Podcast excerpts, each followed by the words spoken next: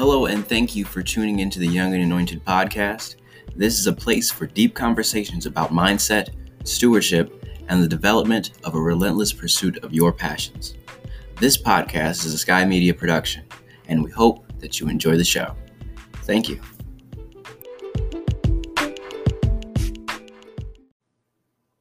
Morning. Happy Tuesday. My name is Martel Fletcher. Good morning. My name is Karen Hubbard, otherwise known as Queen K. I'm so glad you're here today. Take it away, Matteo. I'm excited for this topic. So, as we do, today is the Young and Anointed Podcast, episode number 23, Mind Over Matter. Uh-oh. All right, so the topic of discussion today, we want to break down a couple things. Exposure, awareness, and we're going to talk a little bit about the law of attraction. Okay, we want to break that down. So, of course, let's go ahead and get right into it. First things first, I want to talk about exposure and awareness. I don't think people really understand the power of this thing and how and the role that it plays in a person's life. It's like we have our minds. Our minds are so deep. Our minds do so much, and when we don't really, when we don't really pay attention to it, study it, when we don't really use it to its potential, we limit ourselves, and then we end up doing things that are a lot less or a lot below our ability. So, exposure.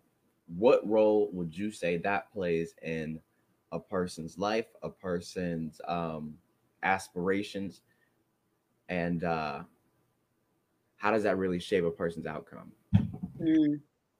I think when I was first kind of thinking about this topic, I thought within the context of like engineering, for example. I am a double minority in the sense that like I am a Black female in STEM, and there are not a lot of Black females in STEM. And I was just thinking about like, okay, in terms of exposure, what I have been able to see myself in this position and be able to affirm, not only affirm that I have the ability to like, you know, be in this really, really rigorous field of study, but be able to survive. And that's two different things. You can say you want to do something, but surviving based on the grit that you've been exposed to and the opportunities you've been introduced to is something completely different.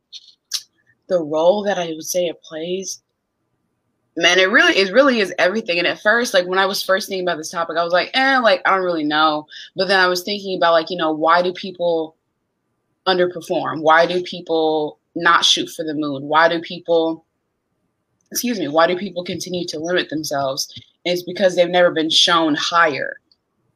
And you can say that in the sense of like academics, jobs, relationships, any aspiration that you can reach for or grow towards, exposure plays a role in. There was a second part of your question. You said like how it plays a role in your life. And then there was something else. And the outcomes.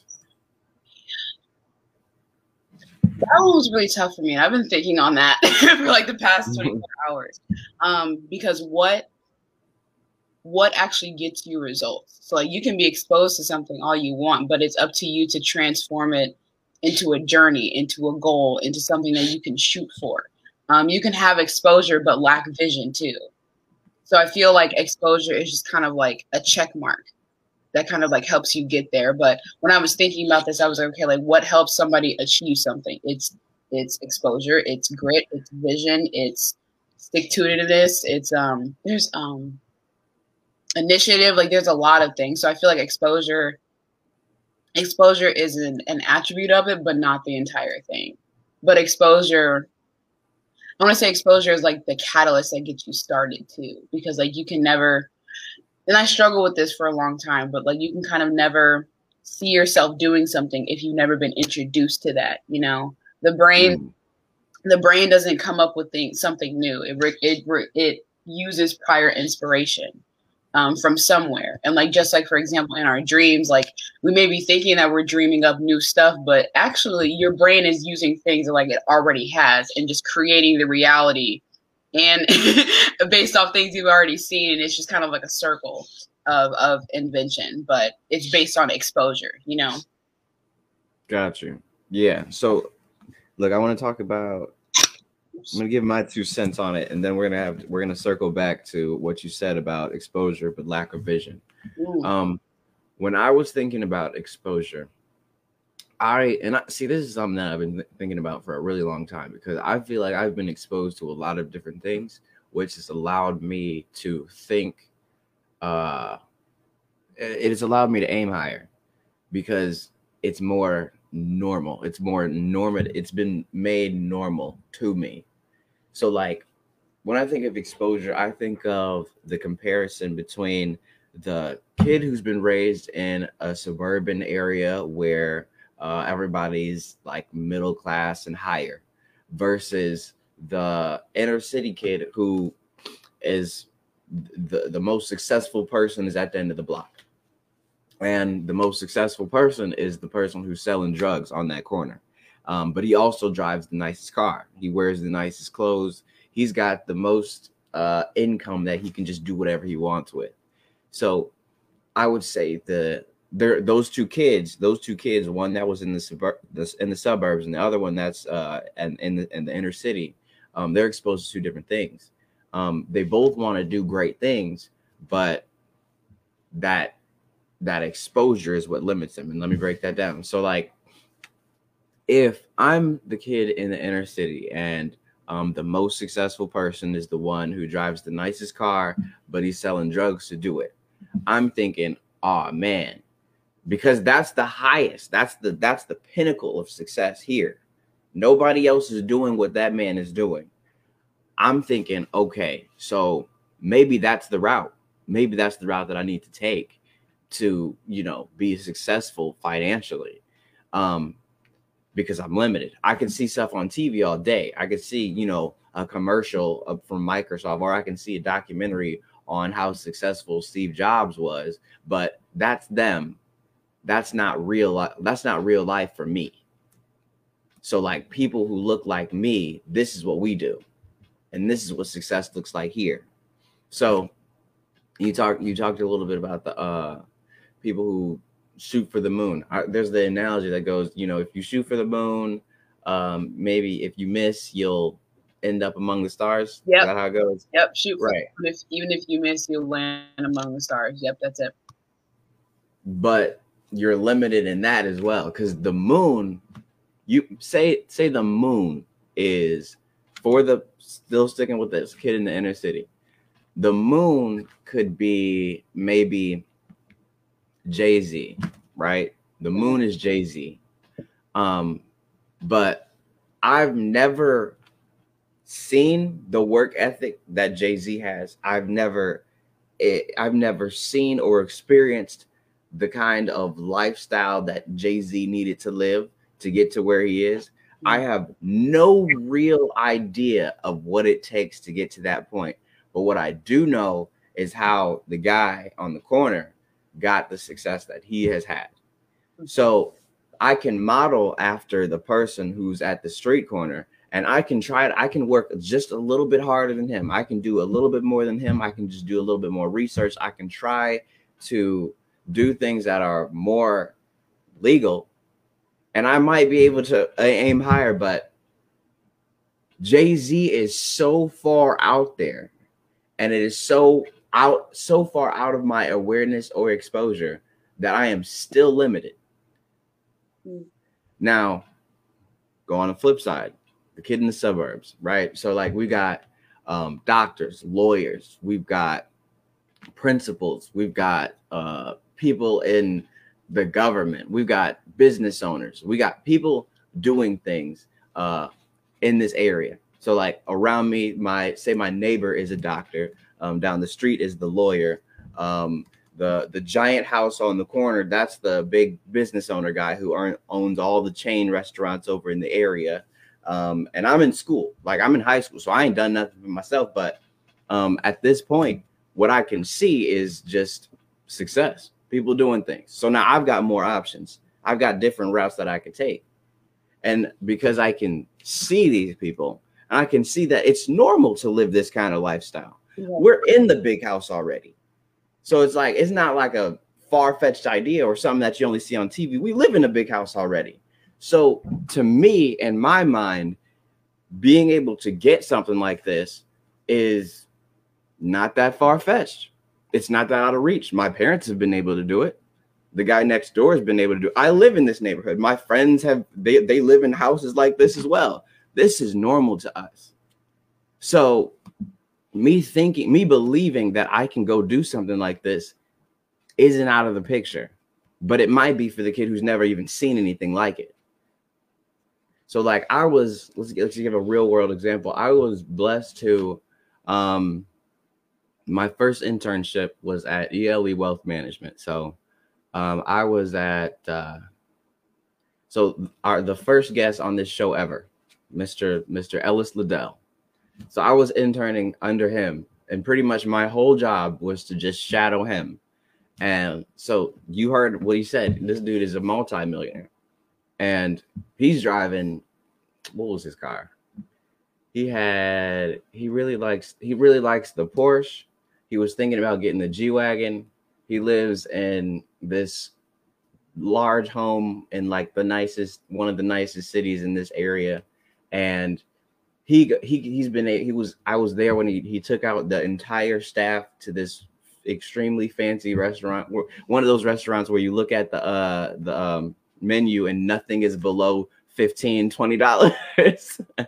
and it's not because it's just a bunch of big portions of great stuff. It's just because we're just fancy like that. And I've seen him be able to take all these people out. He's wearing any brand that, you know, people think is fancy. He's got it, and it's whatever to him. That kind of stuff. I've been exposed to going to Indiana and having friends who their parents have do things that are at such a different level that it's just normal to them. It wasn't normal to me. It wasn't normal to me, but I got used to it because it was my friend. So like, let's go with, I have a friend whose stepdad owns like a bunch of different Five Guys around the state of Indiana. And so we could go after a basketball game to any Five Guys in that area, wherever the basketball game was. If it was an away game, we could go to whatever Five Guys, Google it, figure out which one was near, was closest to us. We could go there, make a phone call, and get whatever we wanted to eat. There was also like, we would go to hang out with another group where this girl lived in a gosh dang mansion, like a real life mansion, movie theater in the basement, ginormous pool outside. And so this is stuff that I'm exposed to that make me believe that, okay, this stuff is real, this stuff is possible.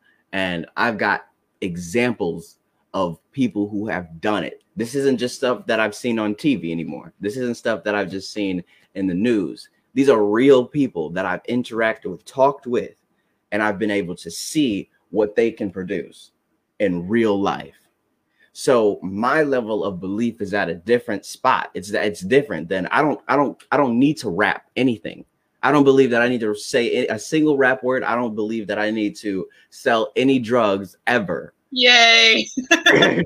Because I've been able to see how people can get there without it. And also the things becoming more normal.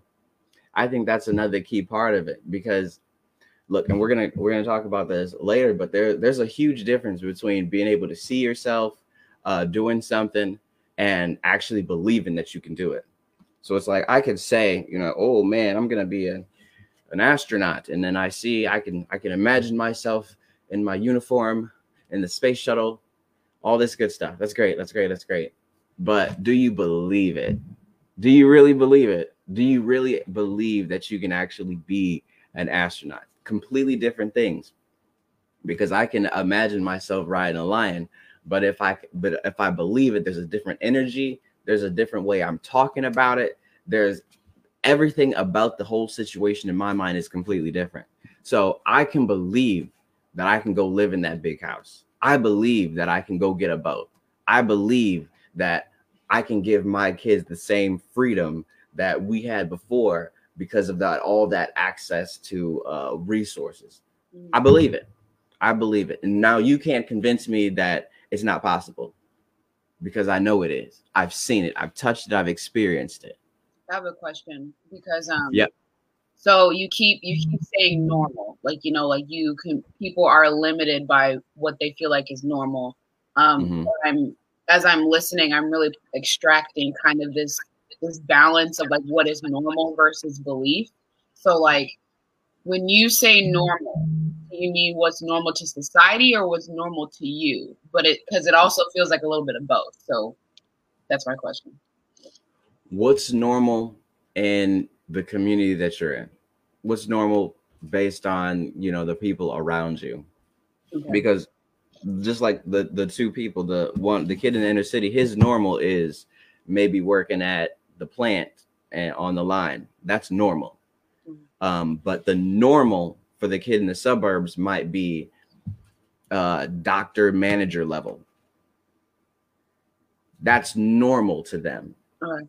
So like me, so like when you try to reach for something, you're not reaching that far above a doctor, lawyer, because that's normal. If you say you wanted to be, you know, a CEO, that's not crazy far. Well, it can be. It ranges. CEOs can be any level. But if you say you wanted to be, you know, a CEO, or you wanted to be a lawyer that serves big, higher ticket clients, that's reaching just above what's normal. But if I'm in the inner city and I'm saying that, okay, I want to own my own restaurant, that's reaching higher than working at the plant.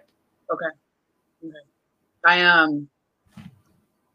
know that you wanted to move on to a different topic, but I really want to dig into this, just because Martel Fletcher, you are not normal. And I realized I knew this, but I was really thinking about it last week, just as far as like, you know, your progression and how I've watched you grow. And then like a week or two ago, probably 2 weeks ago, Martel was here in Westfield. And every time I see him, he's different as far as just how he's grown and how he's solidified the things that are in his mind. And I don't know everything that's in your mind, but it's just really interesting to see it play out and watch you just navigate the progression of growth and like your kind of proliferation of God's kingdom on earth. So I really want to just a little bit, get into your progression on exposure and how it played a role in what you're doing now. Because correct me if I'm wrong, I'm trying to remember, like, you know, how you were exposed to media, but you ended up being really, really good at it and starting your own business. But as far as exposure for you, what role did it play with you? Because I was having a hard time connecting the pieces last week. Exposure for me, you know, it's funny because, like, you know, like I've said before, I've lived in 3 different states. No, yeah, 4 different states. Lived in 4 different states. I've been to 14 different schools, so I've been exposed to a lot of different cultures, kinds of people. And different income classes. Like, we've lived in the heart of Detroit, where our house got broken into, and then everything that I wanted or that I had for Christmas got stolen. We've been there, but we've also been in like the fancy neighborhood with the big houses, where the family would come over and they would call our house like a baby mansion, where we got, you know, we got the basketball hoop in the driveway. We got a huge basement that we call the arcade. And I mean, the living room, you can't touch the ceiling in the living room because it's so high, with a ginormous chandelier. So I've been exposed to this wide range of different things. So, and I've seen like the struggles, and I've also seen like the big successes. And also, like, and look, I want to talk about this for a second. My cousins, if you want to know about the difference in exposure, my cousins, a lot of them have never left this state other than for some sort of vacation. So they've only gone to schools that were public schools in lower income areas. So what they've been exposed to, what's normal for them is that factory line. They've seen that's what's normal to them. Our family, like half of our family's been employed by Ford at one point or another, literally. And it's not, I'm not talking at like office level where they're talking to the Ford family. I'm talking like the line, half.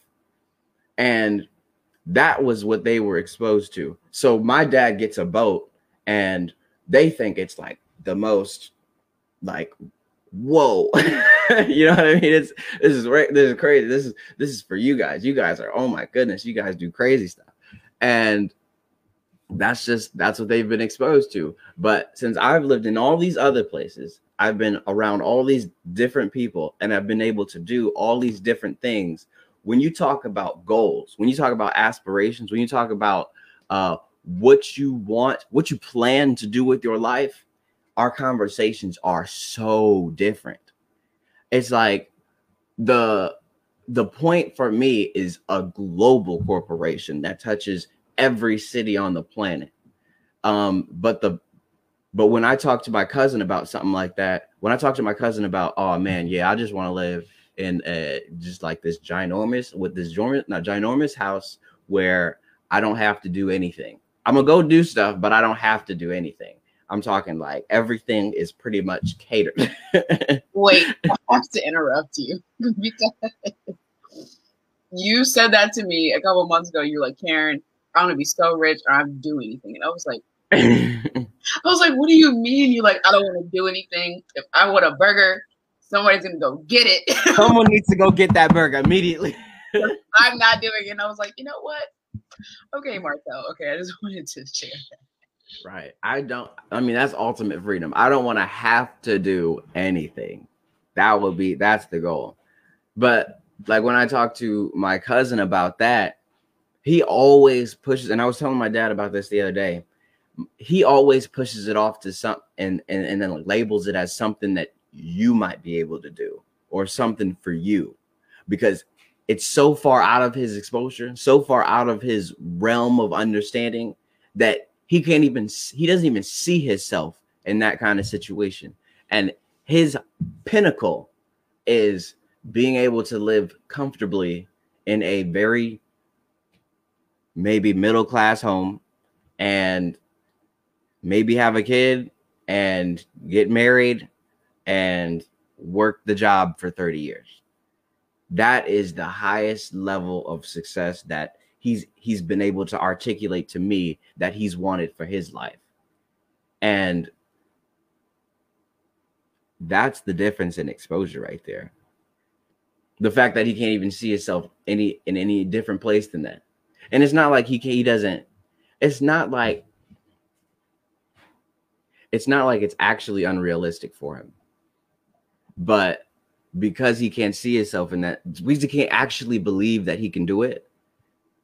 That's why that's as far as he goes. So he doesn't even try to imagine anything higher than that. He doesn't even communicate anything higher than that because he can't actually believe it, that it can happen. I think you're getting into another topic that's actually really deep, and that's kind of like the sociological component of exposure. I do a lot of work with working with minority youth and introducing STEM to them. And I think that a lot of school corporations kind of go about this work wrong in the sense that like, oh, well, if we have the classes, they're going to take them. If we have engineering classes and higher level math and STEM classes, the minority kids are going to take them. And the problem is it's not always access. Sometimes access is the problem, but it's belief that they can succeed in these classes. If you've never been exposed to someone who looks like you, and I didn't recognize how important this was because it wasn't a factor for me, but in terms of external exposure, like what's outside of like, your typical intermediate family, it's belief that changes somebody, not always access to resources. Do you kind of get what I'm playing at? Because a lot of people feel like with fixing a sociological problem regarding like, you know, I just keep talking about like Black students in STEM just because like that's what's closest to my heart. But they think that like, you know, adding access is going to solve the problem. No, it's access and strategic coaching to believe in yourself, because there's like this automatic kind of atmosphere that doesn't actually support students of color within the space of STEM. And not only is it hard to get into, but it's hard to stay in. Literally, oh my gosh, there was some statistic I was looking at, because like with the work that I do, I like review statistics about like, you know, how many Black kids are staying within engineering. And there was this one year, it was like a scary matriculation rate. Like we had this entire class of first year engineering students who were Black, and like very few stayed, not because of their grades. They were doing fine. They were doing fine in terms of their grades, but they didn't stay because the environment was so hostile. They didn't have that exposure to resilience prior to getting there, because at their schools, whether it was inner city or suburban, they were the smartest in their classes. But now you're coming to a higher level institution where you're not the smartest anymore. And that exposure to resilience and that stick-to-itiveness was never actually taught, which is another realm of exposure that like they were never given. So like access isn't always the issue too. So like I was thinking about like, you know, what you were talking about with your cousin and how like, okay, like what would make him change his mind? What would make him, what will make him think that he is able to like, for example, do the things you do, but in his own gifts? And he's already got the exposure, which I guess is you, but it's that belief. It's not the access. It's the belief that you can actually do it. So I was just like thinking over here and like filling this note card with notes. And I wanted to share that. This is deep. This is really deep. Yeah. But no, like we just see, like I can come and we can talk about this kind of stuff all the time. We talk about this kind of stuff all the time, but the difference is I've been able to touch, I've been able to smell, I've been able to see, really enjoy the kind of things that I want. He hasn't. It's only in conversation to him. And that's different. Now, if we want to talk about how that plays a role in belief, that's that's a whole nother level right there. I want to get into it. Just scratch the surface. So you know, with them pennies, how like they can like scratch off stuff. Just scratch off. Yeah. Scratch off. So like I was just saying about shooting for the moon, believing that you can shoot for the moon. This kind of touches into the law of attraction a little bit, because you know, without going too deep into it, you might read about it and then you just see that, okay, people are making affirmations every day. People are just talking, oh, I want to be rich. I want to be rich. I want to be rich. I want to be rich. They might put a picture up in their home. They might see themselves in a nice car or whatever. And, you know, I want to do this. I want to do this. But belief takes a different route. Belief will force you into action when you actually believe something. So if I want to be rich, I want to be rich, I want to be rich. But when I move into the realm of believing it, you'll actually be able to see a different energy when you talk about a subject. When I say, I want to be rich, I don't believe it yet. I'm just saying it. You see me still doing the same things.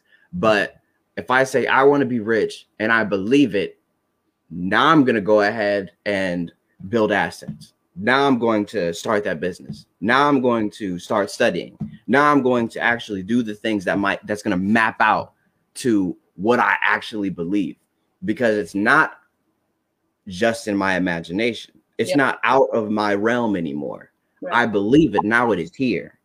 Now I just need to command that thing that is in my head into right now, the present. That's belief. So like we can affirm all day. We can just talk about, you know, Leonardo DiCaprio is on this screen right here. I want to be the greatest actor of all time. I want to go act in a movie. This is great. We can talk about ideas all day, but when you get action into it, that's what's going to start that belief. That's nice. Yeah, I 100% believe that belief has a sound. It does. It has a certain look. It has a certain demeanor to it, but belief has a sound. And Martel actually asked me this yesterday about, like, you know, what do I think belief looks and sounds like? And this is terrible, but the first thing that came to my mind is what it doesn't look like. And I was like, it sure doesn't look like me. Because just within like the space that I'm in right now, Martel and I are about to graduate. Tia. Mm. And there's this one class, y'all. Mm. It's burning me. It's really burning me.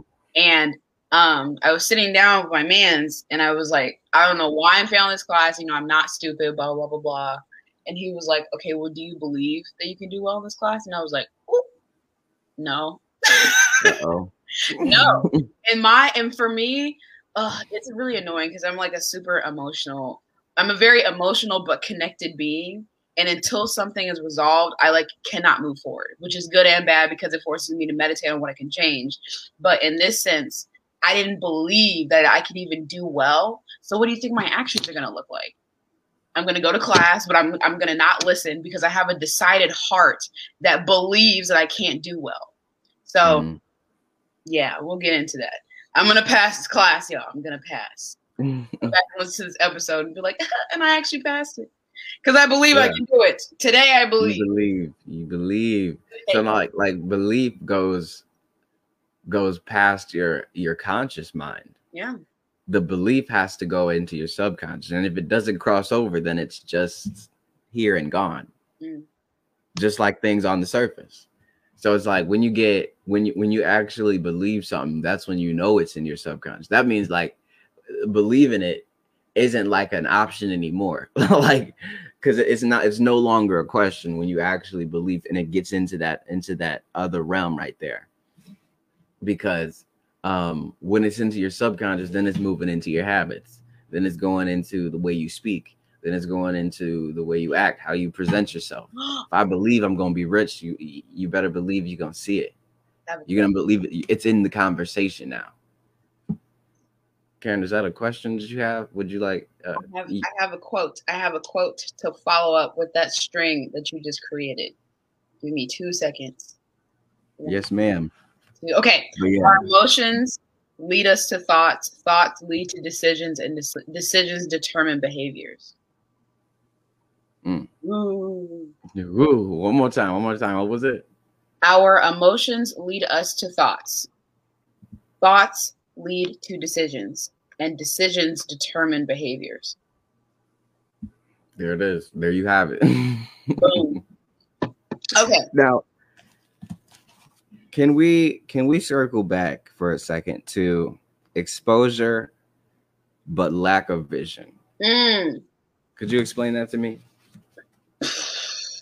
Okay. I thought I had a good grip on vision and what it does, like what it produces. But I'm learning recently that my knowledge is actually more limited than I thought. Vision to me is the ability to dream, and then your belief and actions give life, are the lifeblood, the circulation to that vision. I think that you can be exposed to things all you want, but until you connect that belief, that's what produces the vision that's going to be carrying you through, because belief doesn't care about your emotions. Belief doesn't care about the things that limit you on a day-to-day basis. Belief is going to carry you through and make sure that you bring that vision into life. I'm trying to think of like a basic example. For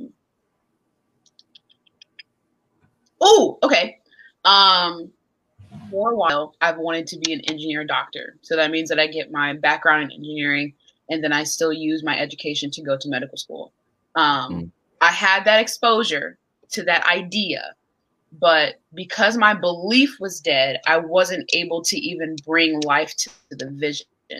I kind of think of it as kind of like a movie screen. It's like, okay, you have the film that's playing, then you have the thing that plays the film, Then you have the projector that projects it onto the film. It's as if I had all those things, but I couldn't see anything. Nothing was actually playing. And I feel like exposure, but having a lack of vision is just as bad as having lack of exposure. So like just going back to the frame of reference that you use with your cousin that I also have in my family. So like there's, oh my gosh, there's like 8 or 9 kids on both sides, on both of my dad's sides. So I have a lot of cousins. I have a lot of cousins, and that's shown me a lot about how you can be in the same family and exposed to the same things, but depending on what your parents do with what they're given can also determine your trajectory. It can, but it doesn't like completely dictate it. But just going back to like that exposure without vision, it's just as bad as having no exposure at all because you're not doing anything with it. You're not acting on the exposure that you've been given. I feel like exposure, whether it's positive or negative, we've also been talking about exposure in a positive way. We haven't talked about it in a negative way. Yeah. Yet. We've talked about it like all on this side and then on this side. But yeah, I feel like exposure without vision is just as bad as like no exposure at all. It's like, sure, you can have the exposure, like, but what are you going to do with it? What are you going to do with it? It's up to you, like, you know, how that exposure shapes or doesn't shape you. And I think with having the ability to dream and bring that into life and save your best things for like when you're awake. So you can dream all you want, but until you bring those dreams into reality, you're not really connecting the vision. So I feel like vision is like a gift to be able to project. So that's kind of what I was thinking, like when I had said that earlier. Got you. Yeah. So it's like, that's like the kid in the suburbs whose parents are both doctors, right? Who, you know, make that higher income than most people do, but their vision is so lackluster that they've been exposed to all this fancy stuff. Their parents, you know, they might have a boat. Their parents drive nice cars. They can do pretty much whatever they want. They take vacations every year. They've been able to go all across the world, get really fancy stuff, but the vision of this kid is something like, I don't know, maybe they want to just be a bum. Maybe they just, go ahead. Maybe they don't actually want to do anything that that their parents want to do, and they just want to completely. Maybe they want to do that. What's that thing called? What the 70s people would call, or 80s people would call, a hippie. Maybe they just see themselves as a hippie. Which, I mean, you know, you gotta, to each his own, you gotta pick your own route. But he's been exposed to a higher income. He's been exposed to a life with a little bit more freedom. But the vision isn't at the same track. You know, I don't think. Okay, I'm kind of all over the place. So we've been talking about exposure primarily in the sense of like occupational success regarding like, you know, whatever job you pick. Yeah. But I know that also you and I have both identified like you are not what you do. You are not your job. Right. So where am I going with this? Come on, Karen. I was almost there. Let me help you out. I think I know what you're talking about. Okay. Because I have another cousin who, if you want to talk about exposure, there isn't really a couple. Let me think. There's not many examples of married people who have been together for a long time and are still together. My parents aren't together.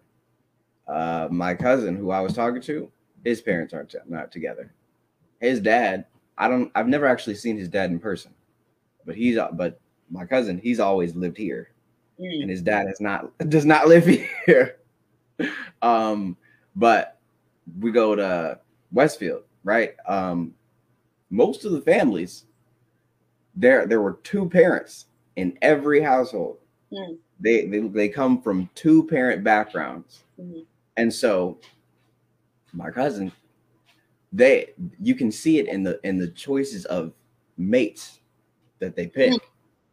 Oh, you want to talk about healthy relationships? Ooh. Let's get into it. But these people are like less committed, and the goal for these people is to just be all right and be like, I just need you to have a job, maybe, and I need you to not cheat on me all the time. And that's like the goal. not I want to ride this thing out for 50, 60 years. No. That's too long. I just want you to be all right. I just want you to be tolerable, and I want to be able to bring you to the family and not embarrass me. That's the goal. Yeah, just as I'm thinking of that, like I come from a single parent household, and statistically, I am not supposed to be where I'm at. Coming from a single parent household, but also like, you know, a sexual assault survivor, domestic violence survivor, I am not supposed to be where I'm at.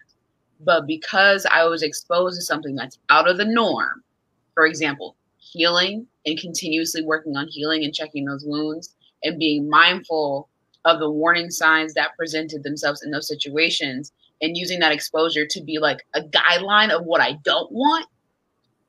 I was like trying to think of like, you know, why I'm coming up like with these such like, you know, starkly different thoughts. So like, for example, with your cousin and how you were saying like they came from a single parent household and their standard is just like, yo, like, don't kill me. We all right. Don't kill me. But I listened to that and I was like, I'm not the same. And I'm like, okay, like what made that different? Like what separated me again? And again, it's that attribute of exposure. My mom, let me get the mic.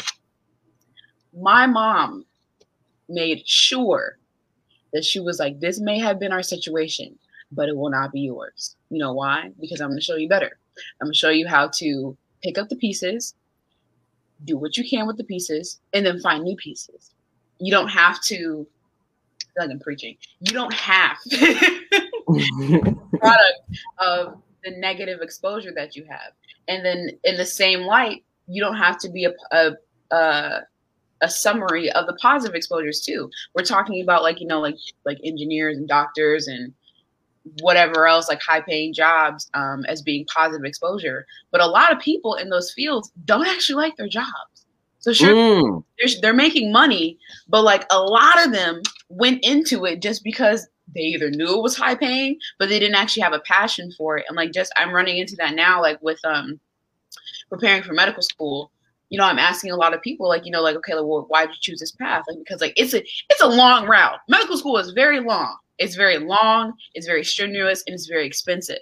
And I'm shocked that a lot of their answers have nothing to do with passion. It's about money. And if you follow in the money, okay, there's a difference between chasing the money and then letting the money chase you. And that's, bro, let me just stop there. Let me just stop there. The point of what I was trying to say is that just because you're exposed to something negative doesn't mean it always has to result in negative vision or negative action or lack of belief. But I was trying to think of like, you know, what made me so different? Because like some of the things I've been through, y'all, should have crushed me, but just based on like, you know, my exposure to like having a relationship with Christ and surrendering those things instead of holding on to them, I'm a completely different person versus somebody else who would go through the same things or worse and dictate them to be negative exposure and then produce results in that light. Okay, I'm finished. Let me put the mic down. Look, yeah, no, I think, I don't know if it's a word or if it's a thing, but reverse exposure, like there's situations where like you see people who have seen so much negative, but then they get like a drip of something in another direction. And then that drip is all it takes for them to be like, yep, that's where I want to go. Full speed. That's all that I needed. And it's like, example, I mean, if you want to talk about other routes other than, you know, the career route, we can go with, you know, first generation college students. They had to take another route. They literally have had to decide that I'm going to do this opposed to what anybody has done before me. Mm-hmm. So like my mom, she got a bachelor's degree, then she went and got a master's degree.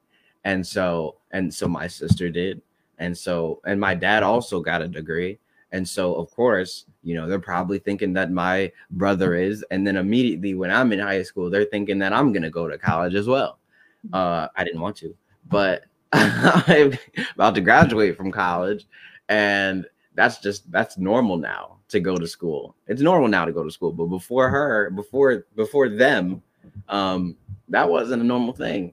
You'd really have to step out to decide to go to college. Nobody else has a degree like that. And if they did, it's now. Now they decided they wanted to go get a degree, but not back then. So those outliers, the ones who decided to just take a spark of inspiration and run with it, although they've been exposed to so much that was contrary to that beforehand. That's an amazing thing as well.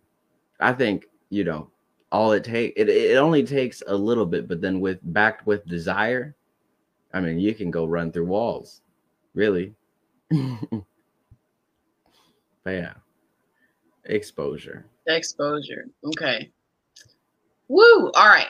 What's next? The next thing is, I want to talk about belief a little bit more. Because here, let's just for remaining time. Okay, so last week I talked about I gave the analogy of the mind as that building, okay? And it gets stronger when the person, the consciousness at the door, the bouncer, makes sure that everything that is going to destroy the building stays out of the building. Okay, it gets stronger with every good decision. Now, say also in this line are good things. So within this line, we had the example of pornography getting kicked out. Like you don't get in the line again or else you will be shot or something like that. Okay.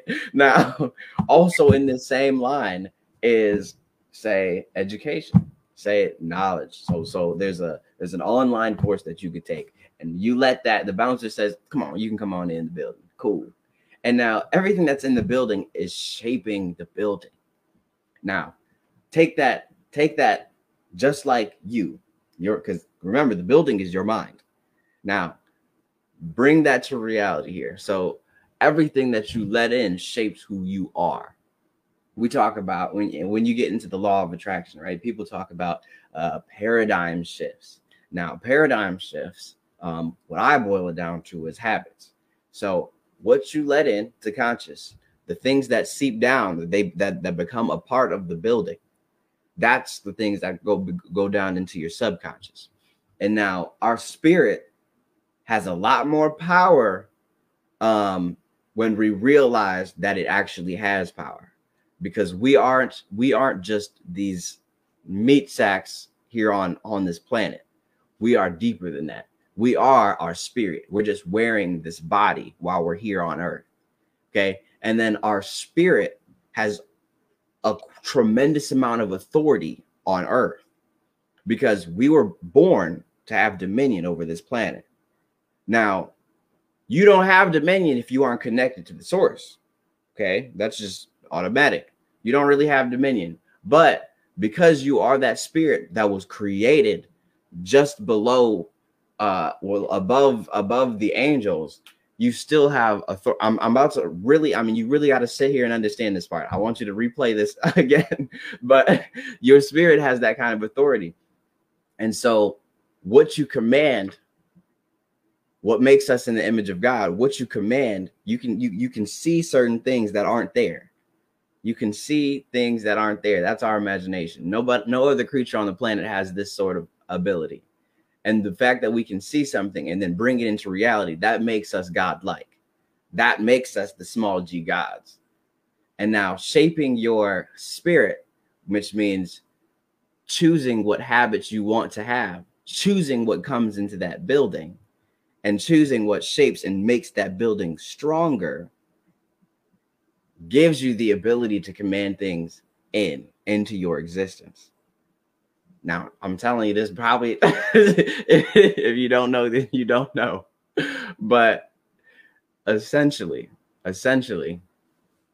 our spirit has a tremendous amount of authority, and we can command what we want on this planet because we were here for dominion.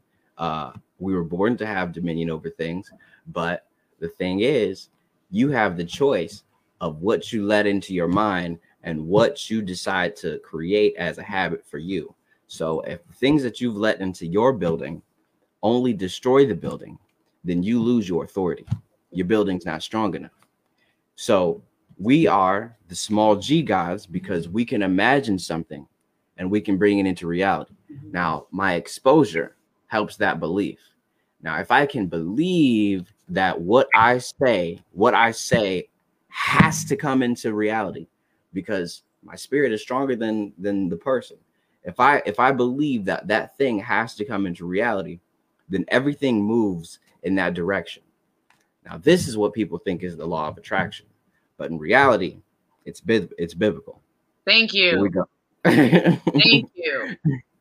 In reality, it is biblical. We got Matthew 7:7. You got the ask, seek, and the knock, and the knock, right? It goes, ask and it shall be given to you. Seek and you'll find. Knock and the door will be opened unto you. We go to Matthew 21:22. And all things whatsoever ye shall ask in prayer, believing ye shall receive. It uses that word belief because belief is a lot stronger than just wanting something. It's a lot stronger than just imagining something. But when you believe it, it has no choice but to listen to you, because of the authority that we have been given. Okay. Jesus took the power back, gave it to us. And now we have the authority to command what we want because we are the small G. We are in that kingdom. So, and if I can pray in the name of Jesus, and I can act with the same authority that Jesus had while he was on the planet. Look, he parted the Red Sea. We can move mountains, but there's a difference between just saying it and believe in it. Faith is belief in things unseen. Mm-hmm. Belief is way more powerful.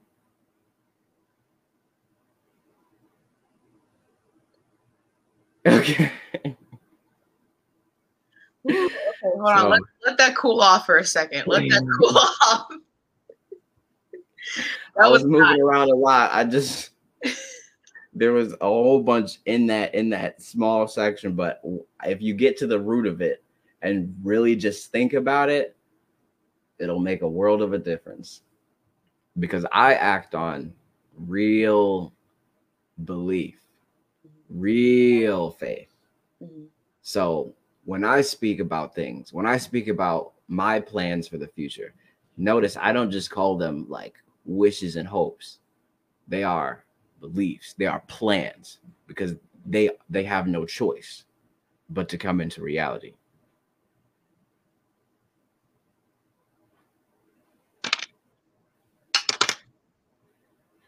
And that's the show for today, everybody. So thanks for coming.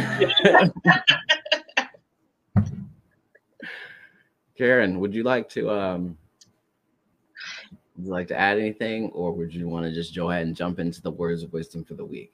I know I'll combine the words of wisdom with kind of just my closing thoughts.